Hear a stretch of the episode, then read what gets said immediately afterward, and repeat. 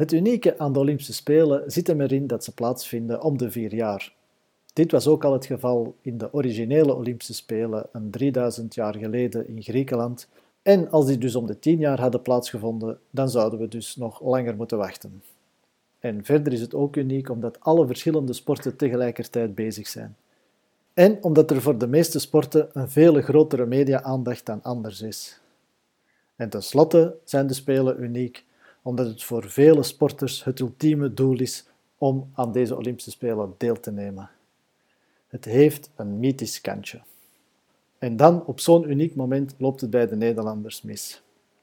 Eerst bij de dames wielrensters, omdat ze, nadat ze de Poolse en Israëlische opgevreten hadden, nog vergeten waren dat er een Oostenrijkse bolleboos voorop reed. Ze heeft namelijk 137 kilometer voorop gereden.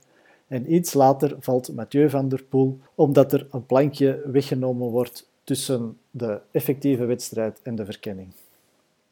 Wie zijn verantwoordelijkheid dit was om dit tot bij Mathieu van der Poel te brengen, dat is nog under investigation. Maar als ik met atleten samenwerk, probeer ik toch te benadrukken dat je steeds start met de ingesteldheid dat alles je eigen verantwoordelijkheid is.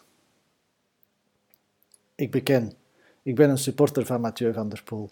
Hij heeft een prachtige ADHD-achtige stijl om naar te kijken. Ofwel is hij een fantastisch verhaal aan het schrijven, ofwel volgt er een diep menselijk inzinkingetje.